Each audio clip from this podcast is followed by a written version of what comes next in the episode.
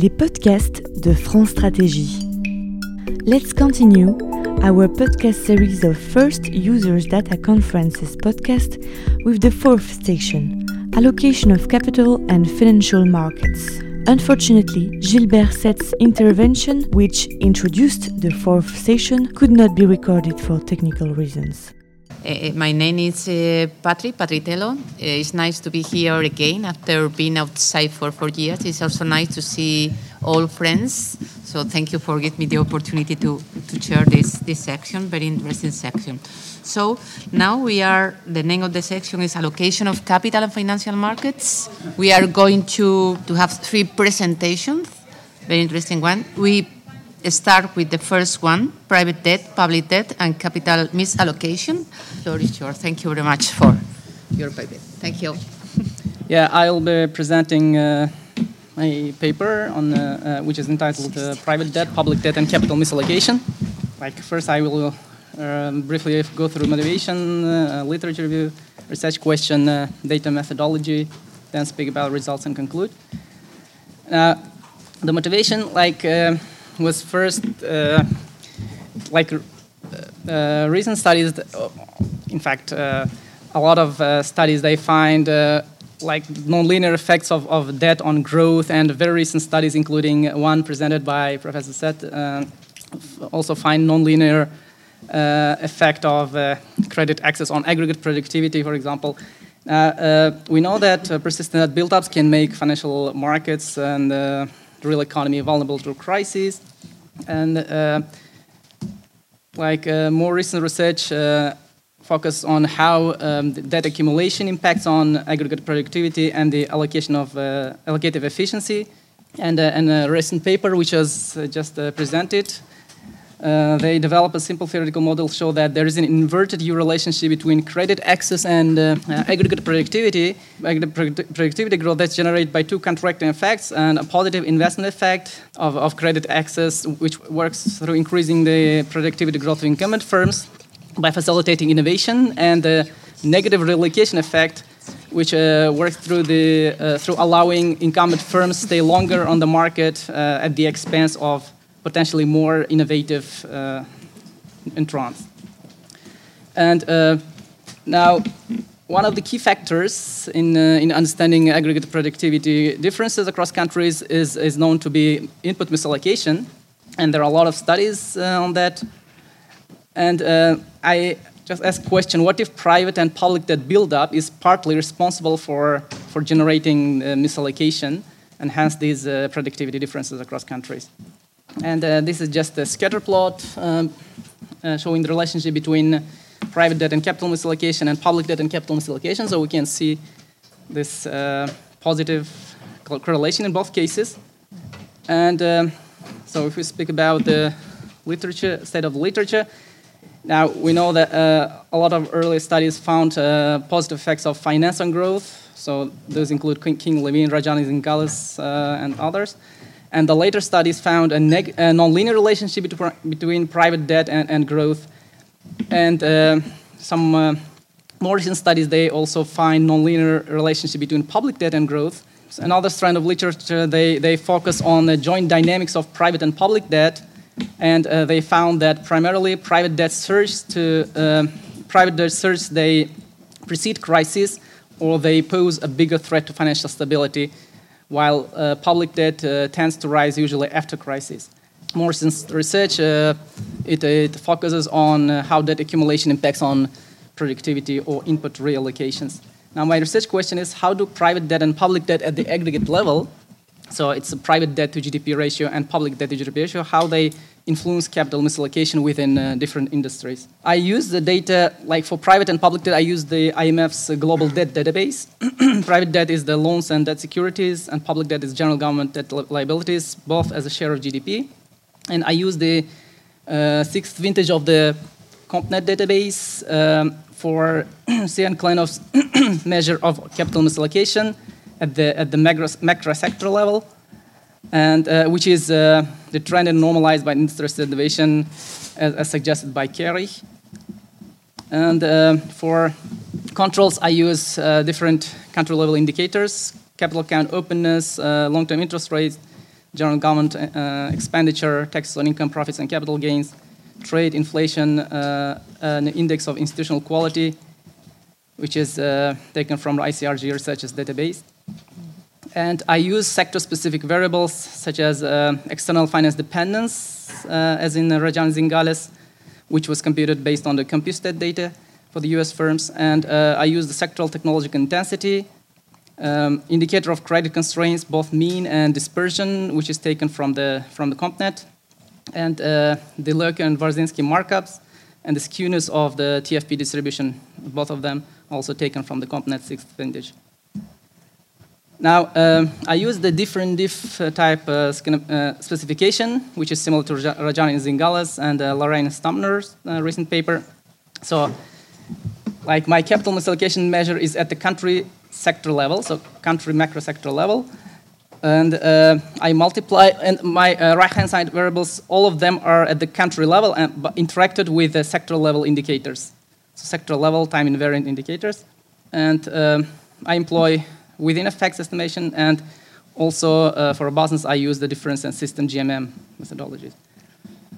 Now, okay, these are the baseline results. So um, I have uh, found that private debt uh, accumulation, it uh, increases capital misallocation uh, disproportionately more in uh, sectors with higher external financial dependence, while public debt when controlling for all the, all the uh, other factors, it uh, does not have a significant effect. And I find also the capital account openness to, to reduce capital misallocation, and uh, this is the same uh, result which was found by Larrain and Stumpner. And uh, it seems that also long-term interest rate has, uh, has a kind of misallocation reducing effect which uh, in a sense supports findings by Aghion and certain co-authors. Um, and yeah, I, I used uh, both uh, country uh, robust uh, cluster robust standard errors, cluster at the country level, and also the heteros um, heter uh, heterogeneity and autocorrelation consistent standard errors, and both of the like both of the methodologies give the same result. And now I here I interacted with uh, external finance dependence, but uh, I interact with other uh, sector level indicators. For example, um, Calligaris and co-authors um, recently they find that uh, misallocation is positively correlated with uh, uh R&D intensity at the at the sector level. And another paper by uh, Cecchetti and Kharroubi they find also that credit growth um, increase in credit, it uh, decreases TFP growth in, uh, in high R&D intensity sectors. So, um, like, for, for, for, this reason, I should test uh, how, like, based on the sectoral technological intensity, how the uh, increase in private public debt may affect the capital misallocation, and find that, again, private debt seems to uh, exacerbate capital misallocation in uh, in sectors with a higher technological intensity. And uh, when interacted with credit constraints, so these average credit constraints uh, at the sector level, I find that private debt tends to exacerbate capital misallocation in, uh, in sectors uh, with higher average credit constraints, uh, while public debt, again, when uh, all the controls are included, it does not have uh, any significant effect. Okay, then here I also uh, split the private debt into two uh, components, like corporate, corporate debt and household debt. So non, private debt to non-financial corporations and household debt. And here I did not include the public debt, but uh, even when I included public debt, uh, it does not uh, change the results. and I find that both corporate debt and household debt, they have in terms of the sign, they have uh, similar effects. They both tend to exacerbate capital misallocation in sectors with higher financial dependence, higher technological intensity, and higher credit constraints on average. But um, when it comes to the magnitude, the effect of the corporate tends to be almost three times as much uh, as compared to the effect of the household debt. And uh, I also use now GMM regressions, uh, difference GMM and system GMM, and uh, the, the results here, they, they confirm the, the early baseline results. So I find uh, that private debt increase, uh, it uh, exacerbates capital misallocation in sectors with higher financial dependence, higher technological intensity, and higher credit constraints. And um, I also use alternative sectoral indicators. So instead of the um, mean credit constraints, I use the dispersion of the um, standard deviation of the, of the credit uh, constraints at the sector level. It means like uh, the, the conjecture is that in sectors with uh, more, more uh, dispersed credit constraints where some firms have like better access to credit and others have uh, uh, almost no access. So the higher is this uh, dispersion, the higher may be the like mis misallocation exacerbating effect of, of the private debt. And uh, I get the similar results again. So like private debt tends to exacerbate capital misallocation where uh, credit constraints are more dispersed. And I also use the sectoral competitiveness uh, structure as, as a sectoral indicator. So two different measures of sectoral uh, level of competitiveness. One is the level of markups, and the other is the skewness of the total factor productivity distribution. And in both cases, I find that uh, in sectors with sectors uh, which are highly concentrated or with a lower level of competition, in the private debt again tends to exacerbate uh, capital misallocation more, disproportionately more, as compared to sectors with, uh, with a high level of competition. So, and now the conclusion. Okay, findings of uh, some recent studies have suggested that uh, there might be inverted your relationship between debt accumulation and aggregate productivity growth. And another strand of research shown that misallocation of capital labor across firms is responsible for a significant part of the differences in TFP across countries.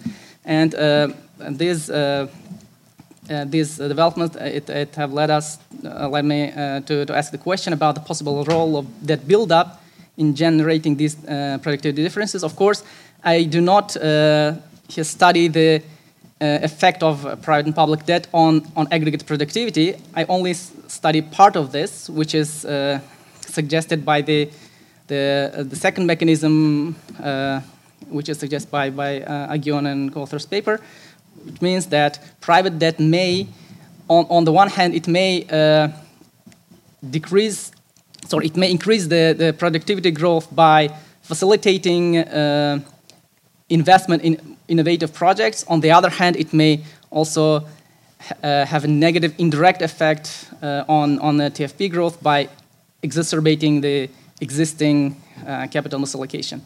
I aim to find out whether increasing private and public indebtedness affect capital misallocation and uh, employ the CompNet database for, for the uh, measure of capital misallocation, which is based on the MRPK dispersion, as suggested by Sian Klenow. My results show that private debt accumulation it significantly increases capital misallocation, and uh, particularly so in industries with higher external financial dependence, higher R&D intensity, a larger share of credit-constrained firms, um, and a lower level of competition among firms. So, uh, in, in, in, other words, uh, private debt accumulation it seems to act as a factor which uh, amplifies the negative impact of financial frictions and market imperfections on, on macroeconomic outcomes.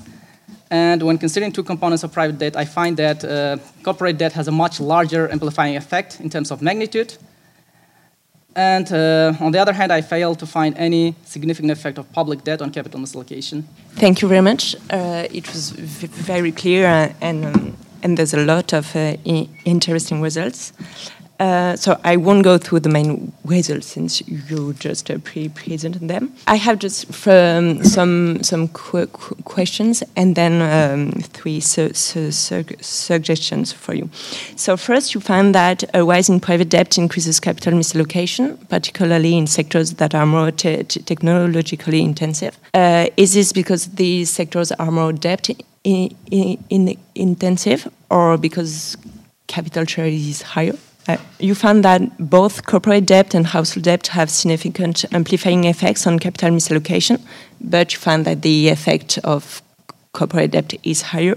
So, how, how do you explain that? Thirdly, you find that declining interest rates tend to increase the dispersion of returns to capital. So, is it possible for you to test uh, the effect of ECB po policy, as especially since uh, two, two, 2011, and especially QE, perhaps. And last, you find that pu public debt does not affect uh, capital allocation.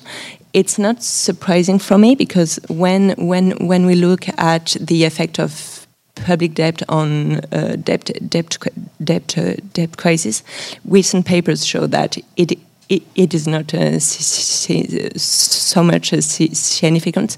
So I I think that uh, public debt is a very com complex thing. So I I am not so surprised um, about that. So uh, you use uh, eurozone countries' data, but if we look at uh, the share of debt securities funding between eurozone and the US, we can see that in the US is uh, almost five five times higher. So, do you think that your result uh, hold for for for for, for the US or how uh, this share uh, change changes your your results. Then, so um, you only look at uh, aggregate debt, but when we look at uh, the impact, for instance, of debt on financial stability, we could test different measures.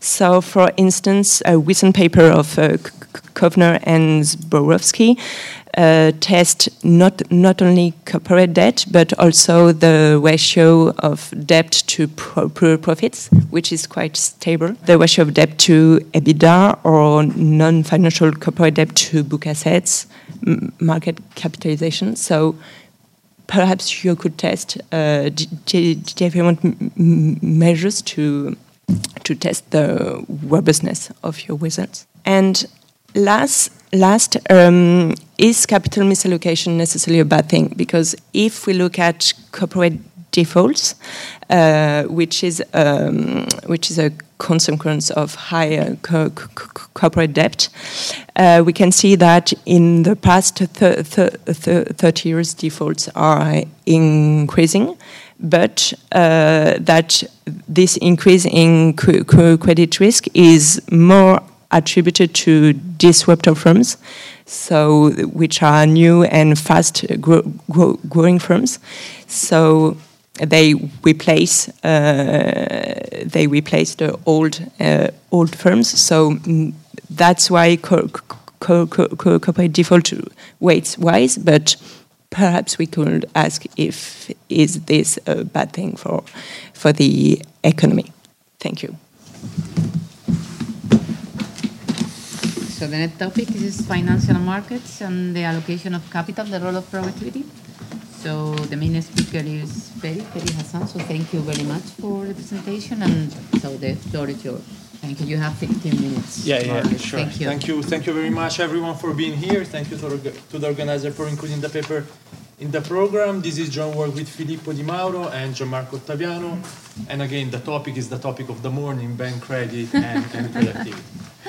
The starting point of this paper is a very simple observation, which is, you know, the role of banks in, in, in, in, in allocating credit. We all know that banks intermediates a lot of money. This is the share of credit to non-financial corporation as a percentage of GDP in different countries, and it goes from 50% to, to more than 100% in, in, in France.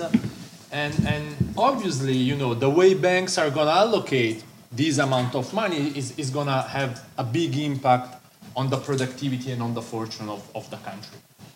And uh, this is a very old topic in economics. It goes back at least, you know, to the end of the 19th century. This is a famous quote by Bagehot who was saying, you know, political economists say that capital sets towards the most profitable trades and that it rapidly leaves the less profitable non-paying trades.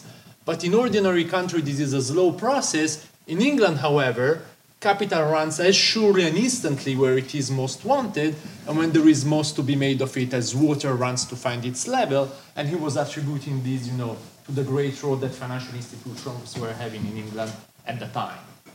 And uh, but then the question, an obvious question, becomes, you know, how do we measure the efficiency of credit allocation in a country?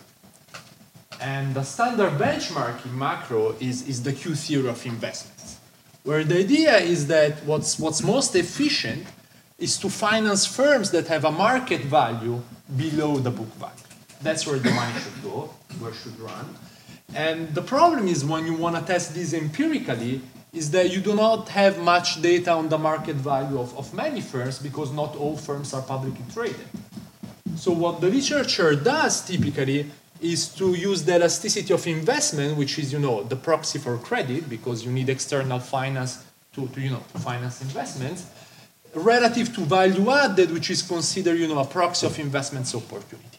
And if this elasticity is very high, the idea is that money goes more quickly towards the sectors, countries where investments opportunities are, are high. That's the standard benchmark, and that's where we stand in the literature. And our contribution to this literature is going to provide an alternative framework to measure the efficiency of, of credit allocation by country or by sector, shifting the focus on productivity rather than on the relation between credit and value added. Why this focus on productivity?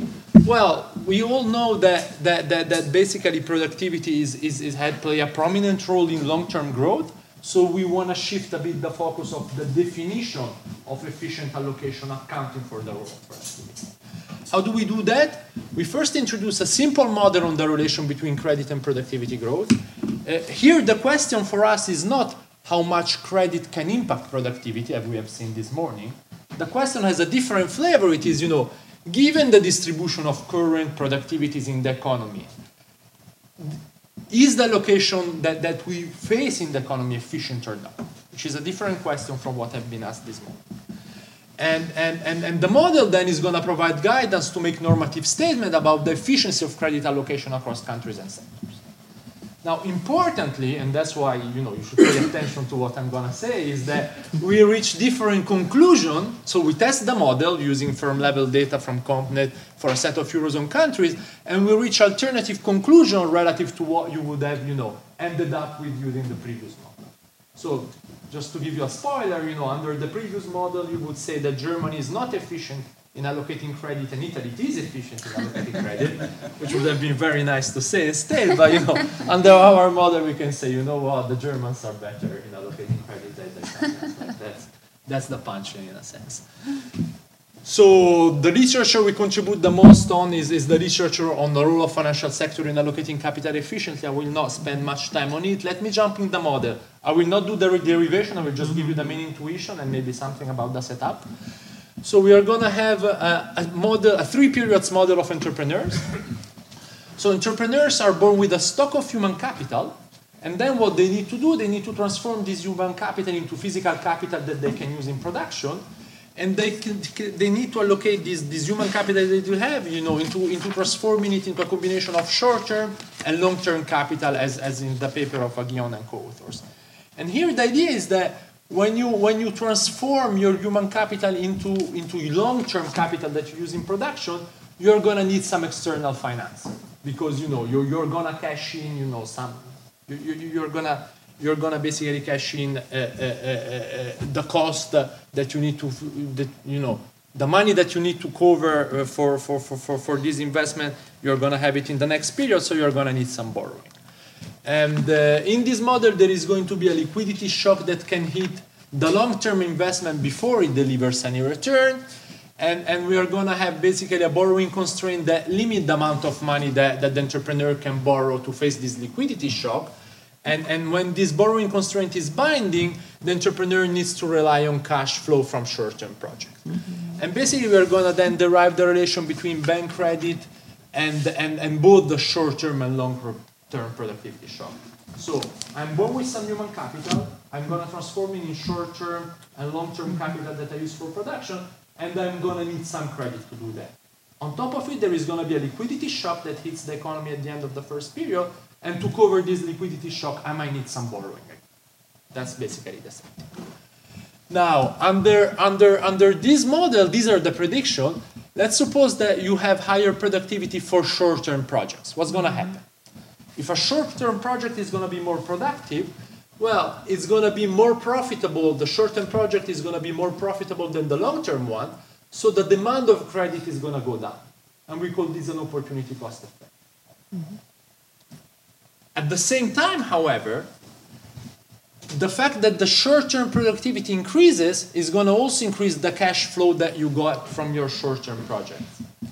Which makes basically, this is going to rise the probability of keeping the long-term projects alive when the liquidity shock comes.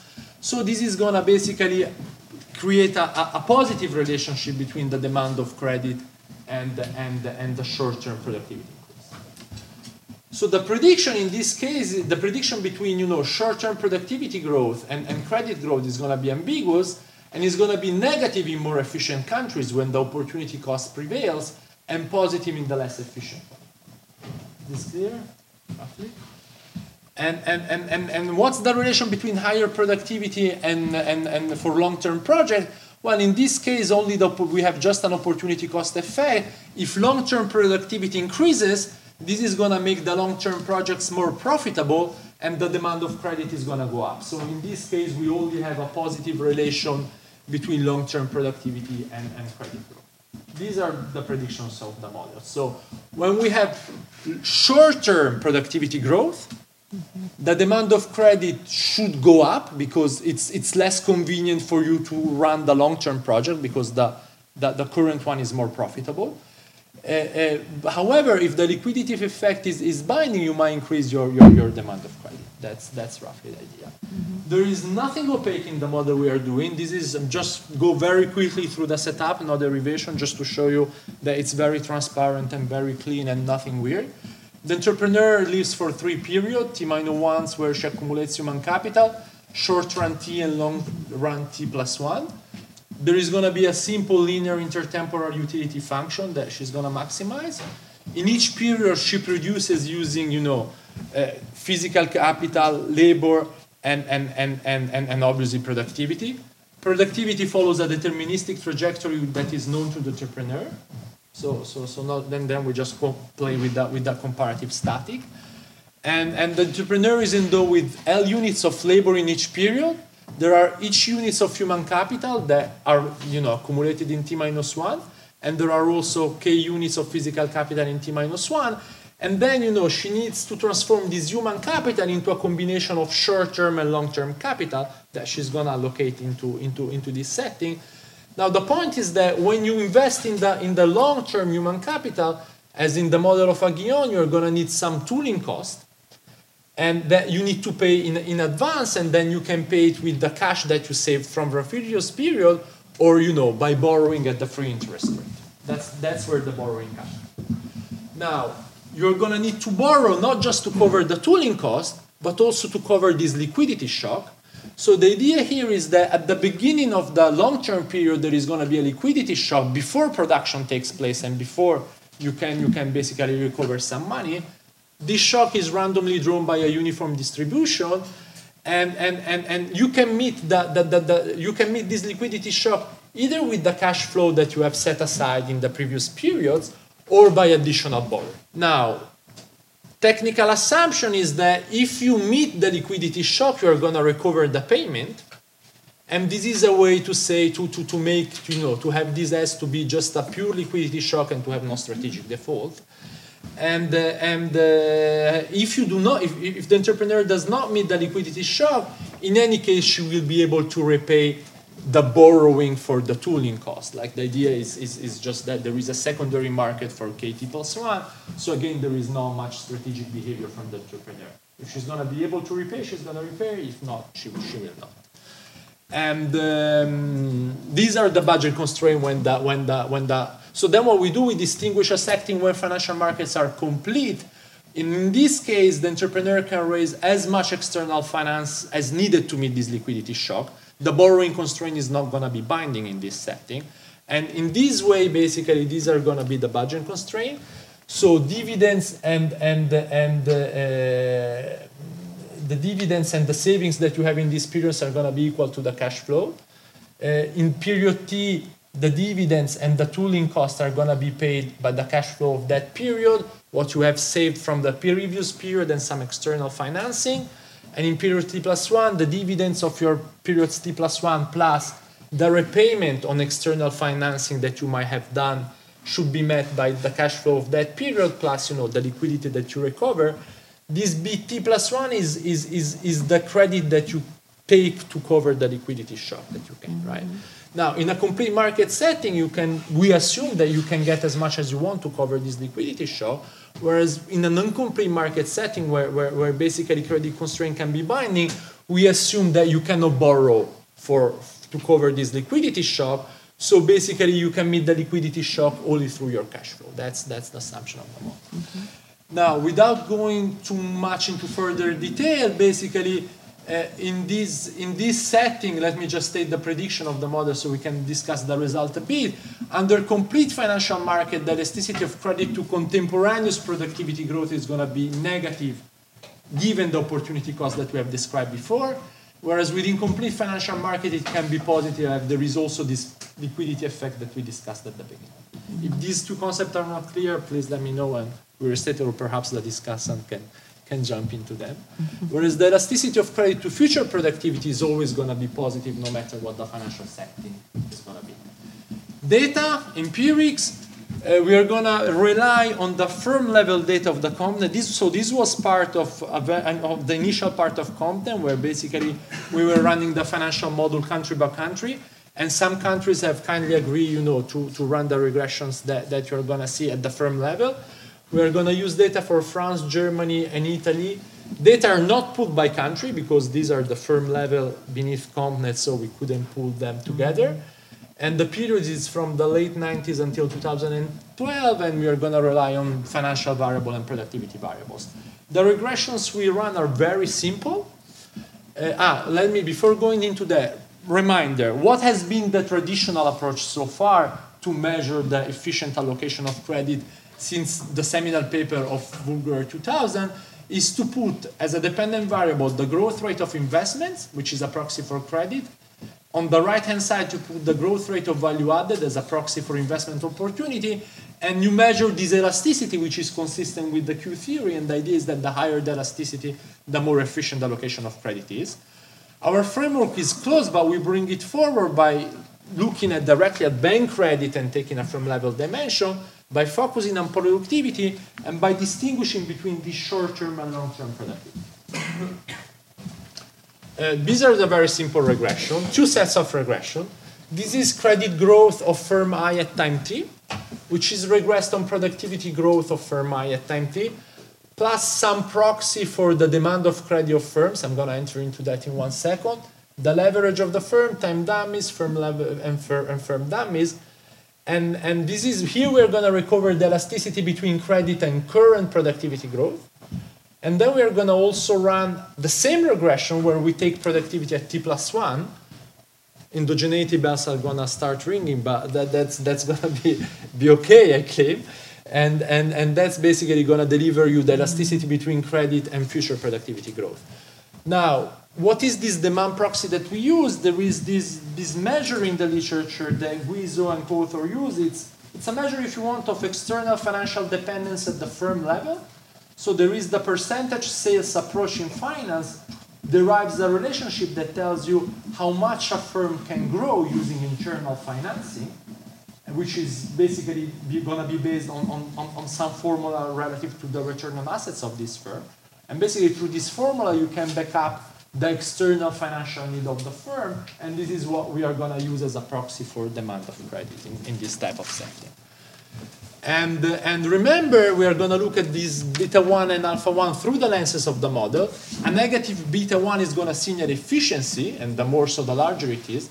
A positive beta 1 is going to signal inefficiency, and we expect alpha 1, so that, sorry, this should be alpha here, so we expect the elasticity between credit and, and future productivity growth to be, to be positive. Mm-hmm. Now, we do not interpret this causally. So beta 1 and alpha 1 are just, you know, equilibrium relation. From an econometric point of view, we make no causal statement, but the point is that the model provides you guidance on how to interpret these equilibrium relations. And, and remember, we're going to run a cross-country comparison through different countries, and obviously each country has different firm samples, different samples of firms in, in, in their data set. This can affect the results, so we're going to do some robustness by firm size. And again, in the, we do not draw a distinction between an observed future productivity and its realization, we are going to say that these two are equivalent under perfect foresight, and if there is some measurement error, this is going to bring some attenuation bias. This is, you know, the type of what we can do with, with the data that we have so far. Baseline results, the elasticity of credit relative to TFPR, our approach, real value added, the traditional approach, mm-hmm. for France, Germany, and Italy, where we take TFPR at time t, TFPR at t plus 1, and the dependent variable is always credit. Mm-hmm. Now, what you find is the following. So you can see that for Germany and France, you have a negative elasticity of short-term productivity and credit, Mm-hmm. whereas for Italy it's positive. Now, through the lenses of the model, this suggests that, you know, in France and in Germany, the allocation of credit is efficient, whereas in Italy it is not. Mm-hmm. The interesting point is that if you had relied on the real value added that it has been done in the literature, you would have, you know, reached a, an opposite conclusion by saying that, you know, in Germany the allocation of credit is not efficient, whereas in Italy it is. So this is what we bring in, the, in, in, in terms of our contribution. And, and, and as expected, you know, the, the, the, the, the, the elasticity relative, you know, to future productivity growth is positive and significant across countries, as the model predicts, which is, which is nice. So this is robust to alternative measure of productivity. If you want to use MRPK or labor productivity, you're going to find the same. It's positive for Italy, negative, but basically zero for the case of MRPK and, and, and, and the elasticity relative to future productivities are always positive in all cases. Uh, this is not driven by you know the sample composition across countries because we find similar effect for small and large firms. So for small firms in Italy, you find this positive elasticity. For the large firm, you do not find the negative one. So, so it's inefficient also for large firms. And again, if you would have relied just on the real value added, you would have reached a different conclusion. And finally, like, you know, this is not driven by pre-crisis. This holds both in pre-crisis and post-crisis. Mm-hmm. So it's not, a, it's not a crisis phenomenon. It's, it's something that it's a feature in the data that is there throughout the full set. So to conclude, we make a contribution. I, I let you. I mean, it's it's a, you know it's it's a relative contribution to the literature on the measurement of the efficient capital allocation by credit markets. We put down, we put out basically a simple model that takes productivity as a main focus and that disentangle the relation between credit and both current and future productivity. And this is going to give us guidance on how you know to, to measure the efficient allocation of credit across countries. And that's it. I think that's, that's. Okay. Thank you, Fadi, for this nice paper and the presentation you made. I'm Laurent Morin. I'm going to comment on it. Uh, I think the paper is very nice. It's very innovative. It introduces a very simple model to tackle a very important effect. My suggestions will only be on the, the econometric side, what you do in terms of estimating your model. But again, I repeat, the paper is very interesting and very innovative in, in the spirit he wants to take. So the question and the answer which are uh, which are delivered in this paper, the question is about the efficiency of credit allocation, and this has to be related to the disappointing performance in terms of productivity growth that we have seen over the last 10 years. This was discussed this morning. And so the main question is about how to gauge the efficiency of capital allocation within a country. So it takes a macroeconomic perspective, even if, it is, if the estimation is on the, uh, the uh, granular data set. Of course, this is a very relevant question. We have discussing, we have been discussing this since the beginning of the morning, and it's linked to the hysteresis effect of the crisis with the fact that corporations could not finance their uh, capital expenditure, and this has long-term impact on productivity. So the paper develops a model, which is again very nice, very simple and tractable, and then the paper brings the model to the data uh, using CompNet data for Germany, France, and Italy. And the conclusion of the, the paper of the authors is that they find evidence of more efficient credit allocation in Germany and France than in Italy, which bodes well because it's what people have in mind.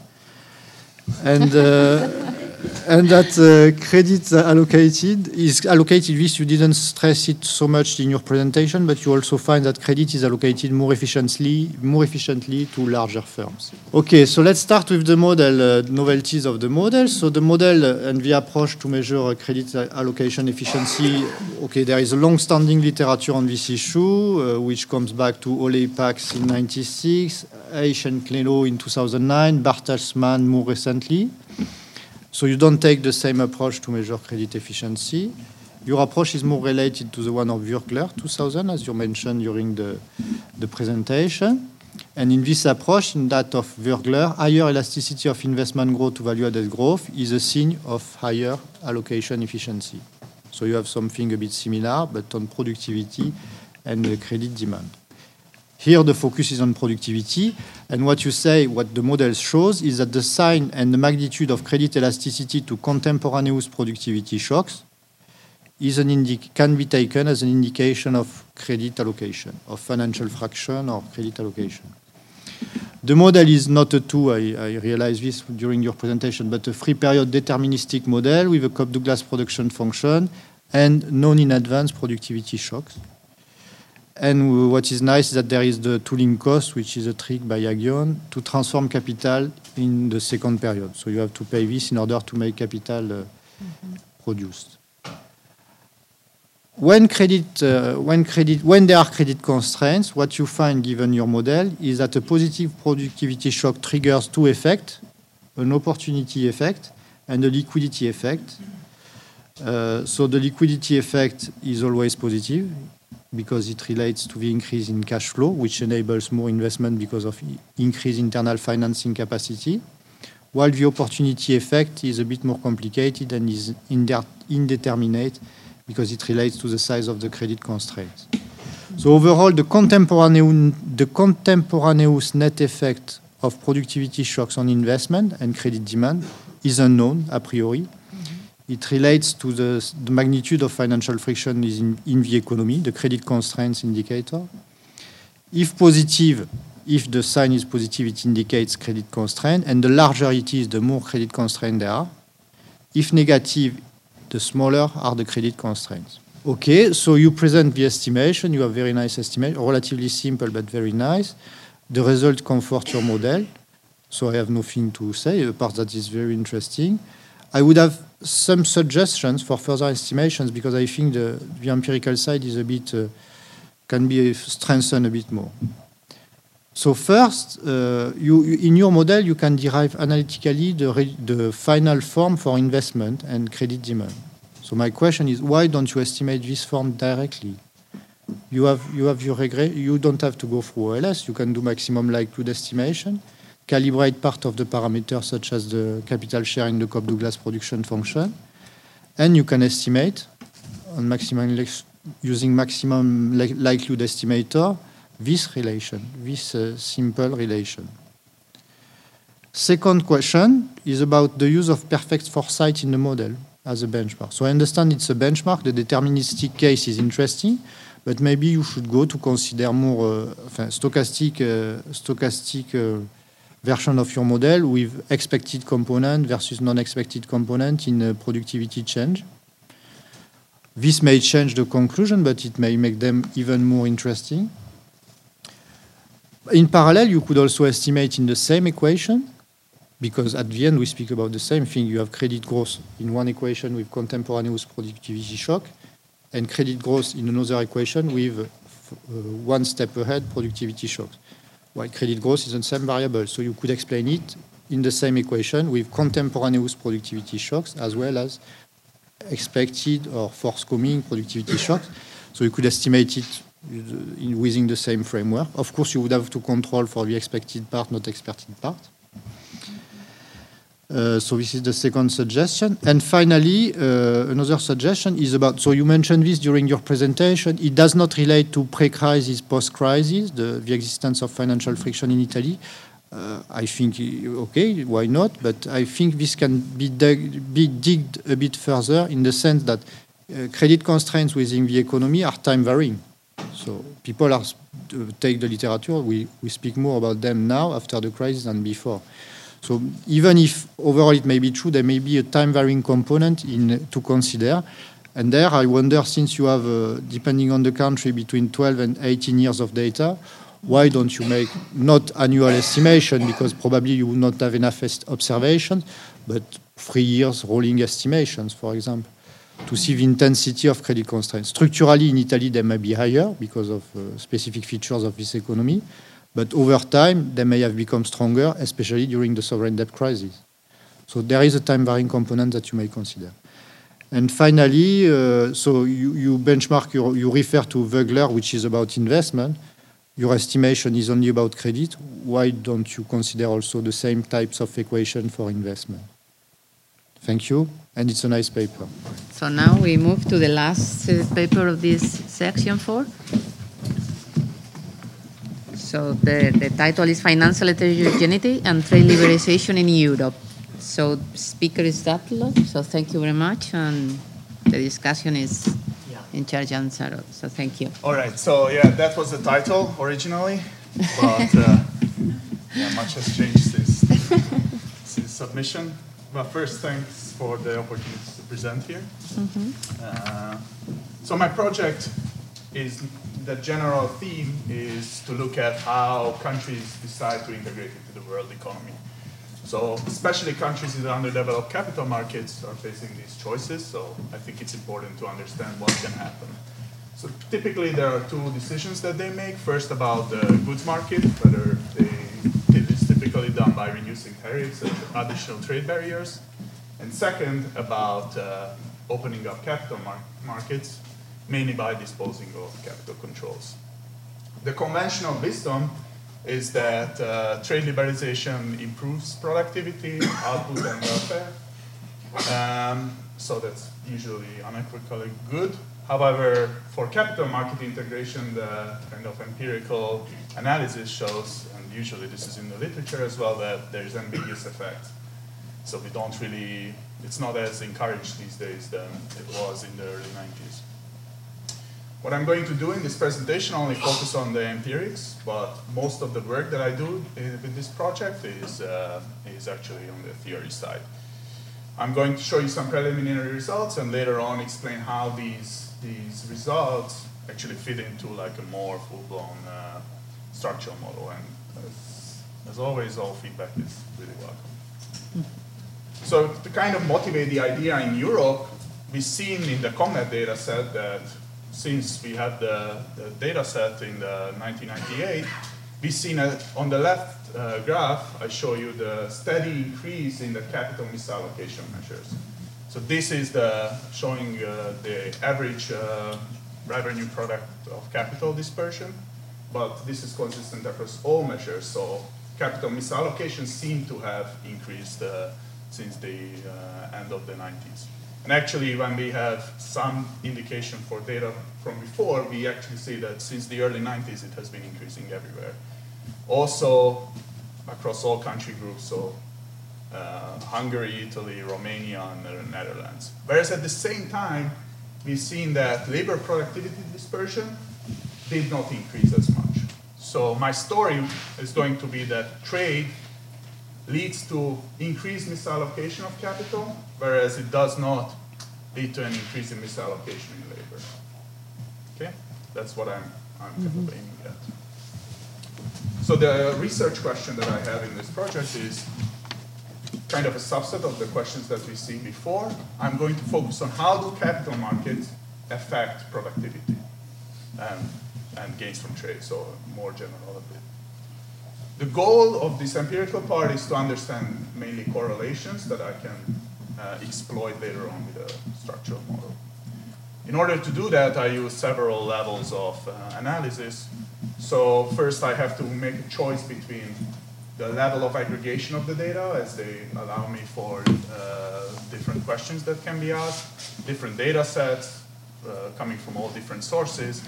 But what is going to be kind of general across the analysis is the productivity measure, uh, resource allocation, that is not the same as productivity, though the two are potentially linked.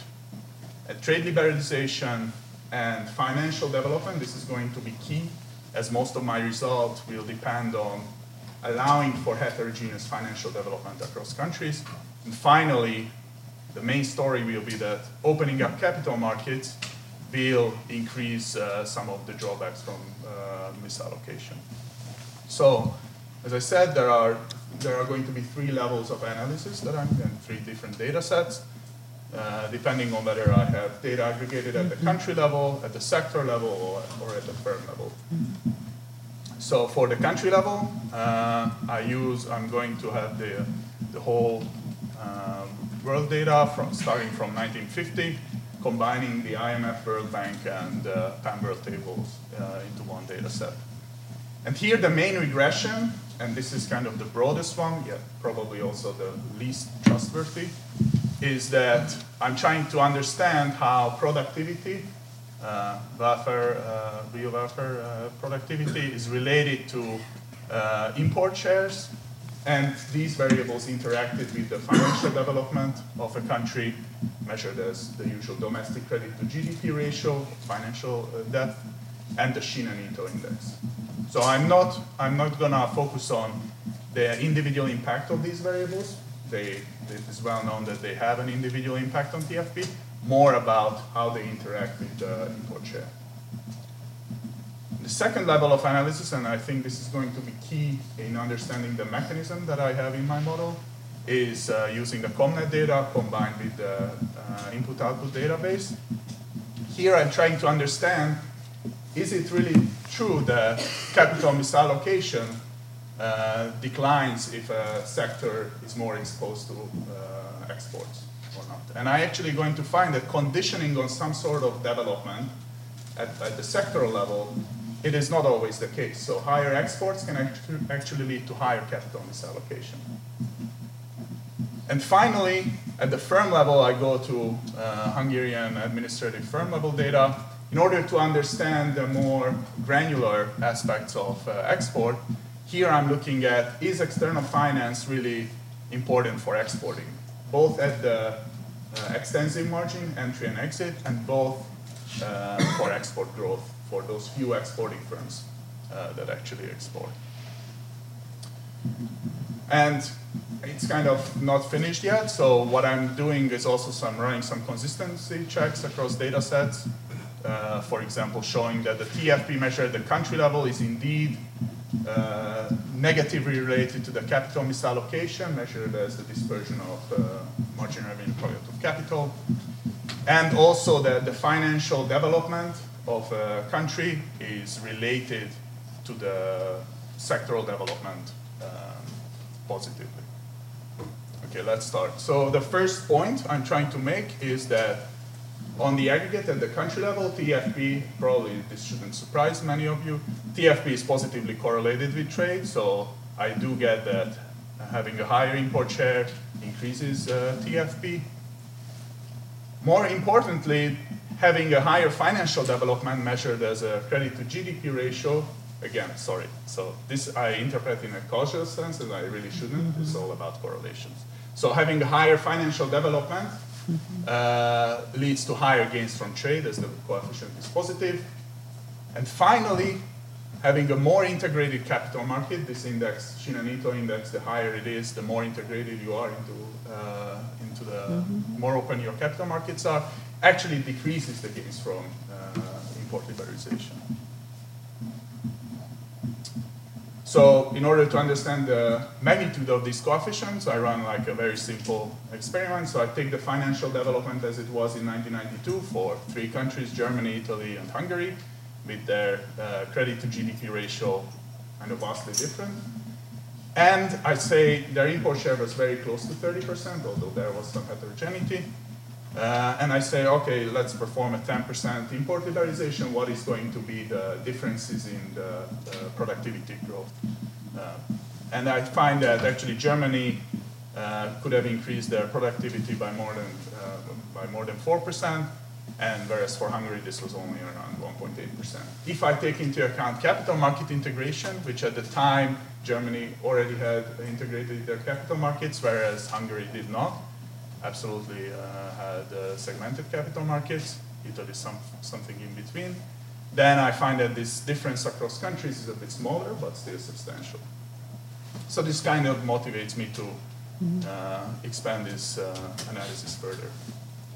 So this is the kind of the gist of what could happen at the sectoral level, the main regression table.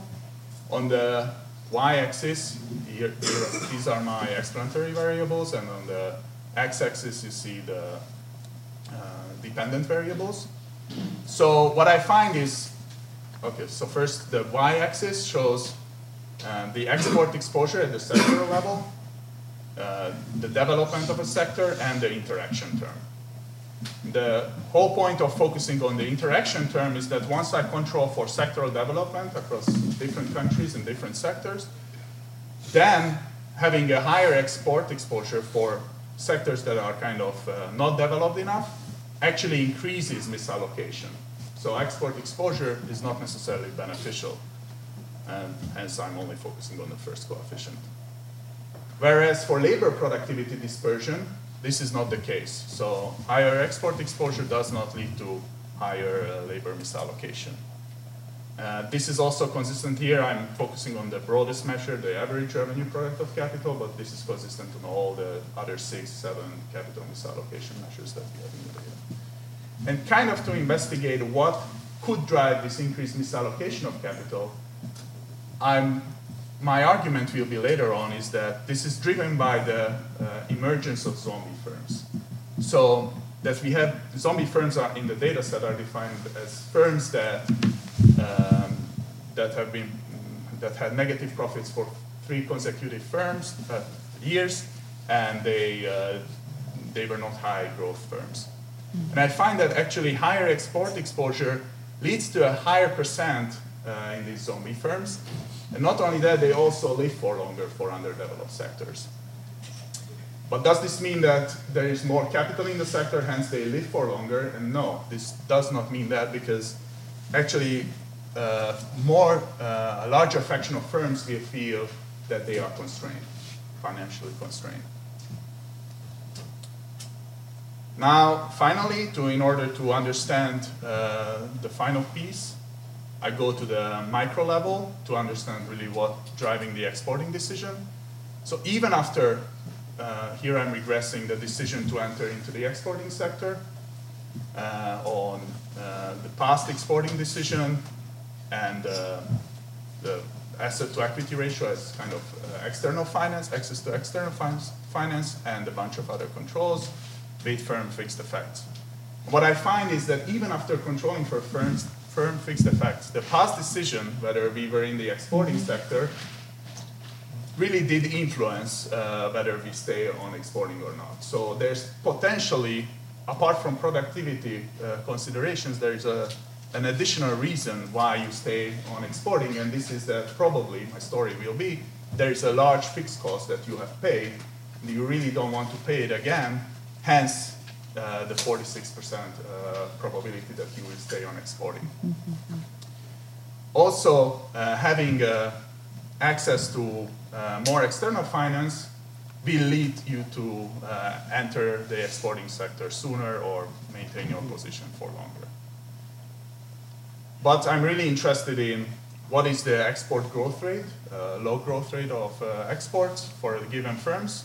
Unfortunately, this is not an easy thing to do in the microdata. I have to account for unobserved and truncated exports. Mm-hmm. So I have to do a Heckman selection process.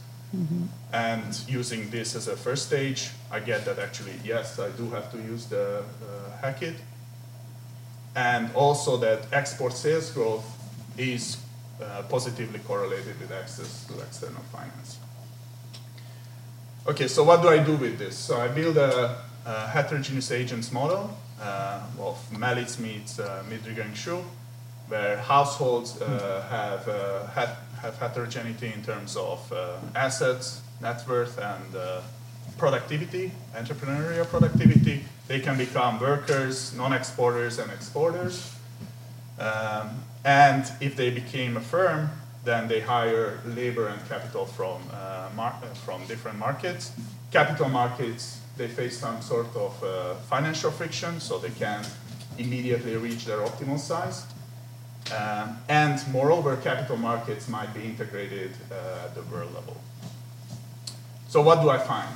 Well, using uh, calibrating this mm-hmm. model into uh, Eastern Europe versus core economies, I find that financial frictions uh, and lower trade barriers can explain the observed increase in misallocation on the aggregate. However, most of the time, this has almost no aggregate uh, implications. So yeah, capital misallocation increases, but we know that financial frictions eh, theoretically are not important enough to explain productivity differences across countries. However, there is one exception. If trade liberalization is combined with a capital market integration. So we open up capital markets and there is a capital inflow into the country with a less developed uh, uh, capital markets. In this case, all the effects are going to be magnified. So mm-hmm. the productivity decline I find is so strong that actually all the gains from trade for productivity can be washed away. And yeah, okay, so mm-hmm. that might not be sufficiently important, but the problem is it has implications for inequality. Not only that trade liberalization in this model leads to higher inequality, uh, opening up capital markets and uh, suffering from this productivity decline will exacerbate it even more. However, should we do it? So should we open up capital markets in such a case? And the answer is yes, but we should definitely consider these uh, drawbacks because both output, consumption, and welfare will increase even more by integrating than by not integrating. So the main mechanism is that all this uh, magnification happens through the increased survival of unproductive firms. So there will be these uh, uh, exporting firms that once were productive, but now the transitory productivity uh, is going is mean reverting, so now they are not as productive. But due to the increased exporting revenues and uh, the decline in marginal cost, they will stay on for longer. and hence, it also shows that one criticism is the CompNet data only starts from 98. Well, even in the model, it takes a few periods uh, after trade liberalization such that this increasing misallocation uh, is actually take, uh, takes place. Mm-hmm. Right. Oh, thank you, thank you, thank you very much for your presentation. So now. Thank you very much for the opportunity to discuss this nice and interesting paper.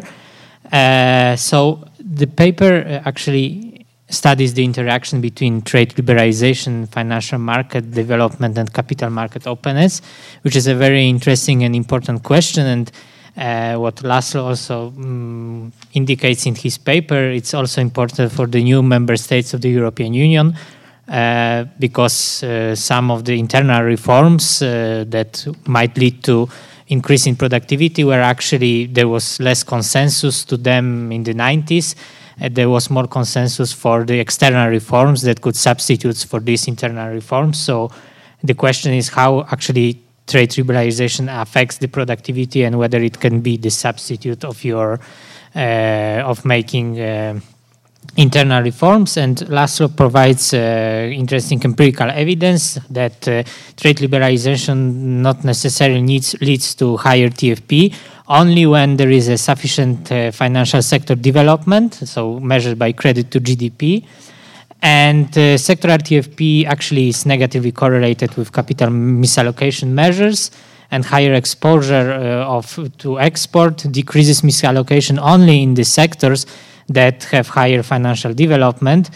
And actually trade increases probability of zombie firm survival if the financial sector is underdeveloped and then he studies the calibrated model and compares two steady states before and after trade liberalization and with a financial friction that there is this collateral constraint that you can borrow up to a certain fraction of the value of the capital. And then trade liberalization results in higher GDP, but TFP can be lower due to increased uh, dispersion of capital resulting from this uh, financial frictions. So the case is that constrained firms, even if they are more productive, they actually cannot expand their capital. So the main takeaways of this paper are that actually gains from trade in the form of enhanced productivity can be hampered by these financial frictions, and uh, actually the performance of European countries uh, after the trade liberalization can be attributed to differences in their financial sector developments. And the mechanism is, uh, as I said, that more productive firms survive trade liberalization, but with this credit constraint binding, they cannot expand capital as much as they want, so that the relative capital intensity increases in less productive, those unconstrained firms, which results in higher in misallocation, and this can lead to lower overall TFP. So uh, for my comments, uh, I think uh, what is important to also take into account is the R&D spending differences in these countries, because as we know, um, the ratio of R&D spending in core uh, European um, Union countries and relative to uh, new member states is much higher. So this can be one of the reasons why they are performing better in terms of TFP, not only mm, those misallocation measures. Uh, financial friction, I was not sure about the formulation of this. So this collateral constraint capital is valued at the previous period price. I don't know, maybe it's standard, but uh, it looks a bit strange to me why they value it at the previous period price. Why do they care about the previous period price, not the price that's gonna be realized in the in the in the time when then when when they uh, actually uh, this uh, realized borrowing? And for labor market institutions. So the claim is that uh, labor misallocation did not increase, so labor frictions did not contribute to this productivity loss. However, again, there are significant differences in these uh, labor markets, as, as we also discussed yesterday on one of the sessions that that labor market institutions actually are very heterogeneous across Europe. So this might also kind of contribute to these results, and maybe they should also be taken into account uh, this zombie firm survival. So you say that in the paper that unproductive firms do not enter or downsize, and then if they don't expand, I don't see that clear link of uh, increase in capital dispersion. And also, why do profits of for unproductive agent increase? That was not very much clear to me. Uh, and then um, you feed the model with the distribution of these idiosyncratic productivity shocks and I'm not sure also because it seemed to me that before the, between the two steady states, this productivity distribution changes, and I thought that this is gonna be exogenous, and just after the trade liberalization, uh, different firms will enter or exit, and then so it seems that by manipulating this distribution, you can get any change in TFP you want. So uh, I was not sure how how it works here, and then the the welfare. So GDP increases, and in this uh, case, you mentioned TFP decreases, but anybody is in favor of trade liberalization in your paper, yes? So, in some sense, nobody is worse off. So, it means that uh, sh should we go for the trade liberalization? Yes, because everybody is better off. But again, we have this uh, TFP misallocation, uh, TFP um, deterioration. So the question is, what is the policy implication? Is should we first uh, reform the financial markets before trade liberalization, or, or can we do it like as it is? So, uh, yeah, I have some minor comments, but I think okay, for the sake of yes. time, I yeah, stop you. here. Thank, thank you. you. Thank you very much. Thank you for your listening. We look forward to seeing you soon. You could find all of our podcasts on our website www stratégie.gouv.fr.